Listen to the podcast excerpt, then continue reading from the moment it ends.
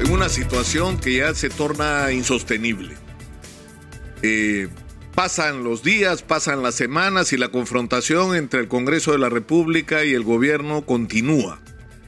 Y continúa sin que haya una solución, porque hay una investigación o unas seis investigaciones abiertas por el Ministerio Público contra el presidente que tienen su curso, que tienen su canal, que deberían hacerse con la mayor independencia y sin ningún tipo de sesgo político para al final de ellas darnos la conclusión de si el presidente está involucrado o no en actos de corrupción. Y ahí pueden estar seguros ustedes que los ciudadanos sabremos qué hacer con esa información. Así la fiscal no pueda proceder a acusar al presidente porque la constitución del 93 se lo impide.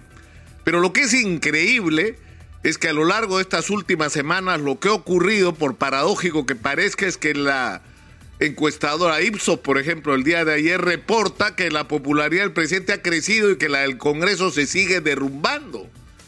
Y esto ocurre por un hecho muy simple, porque el Congreso de la República, que está en una campaña sistemática, en una alianza obvia con medios de comunicación, de los llamados grandes, para hacer algo que no terminan de lograr de hacer, que es la vacancia, y no lo hacen. ¿Por qué? Porque no tienen los votos.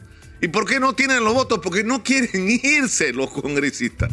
Esa es la explicación simple y llana de todo. Están aferrados, así como garrapatas a su curule.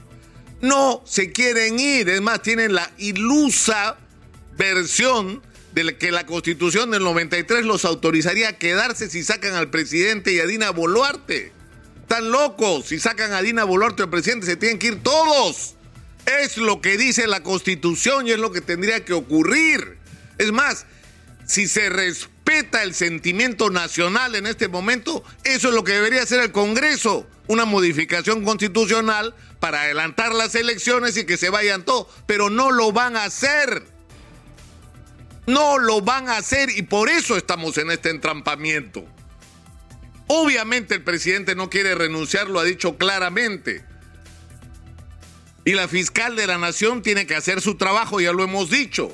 Pero el Congreso de la República, en un contexto como el que hemos descrito, lo mínimo que nos debe garantizar a los peruanos es que este país sea gobernable. No podemos seguir parados, el Perú está paralizado y no hay derecho de que el país esté paralizado. Y hay cosas que se pueden hacer porque son intereses comunes a todos los peruanos. Y acá lo hemos dicho hasta el cansancio. Y termino porque hoy tengo que ser breve. ¿De qué ideología, o sea, qué tiene que ver con Castillo y la bronca con Mari Carmen Alba? La necesidad de lograr un acuerdo para enfrentar en todo el país la inseguridad.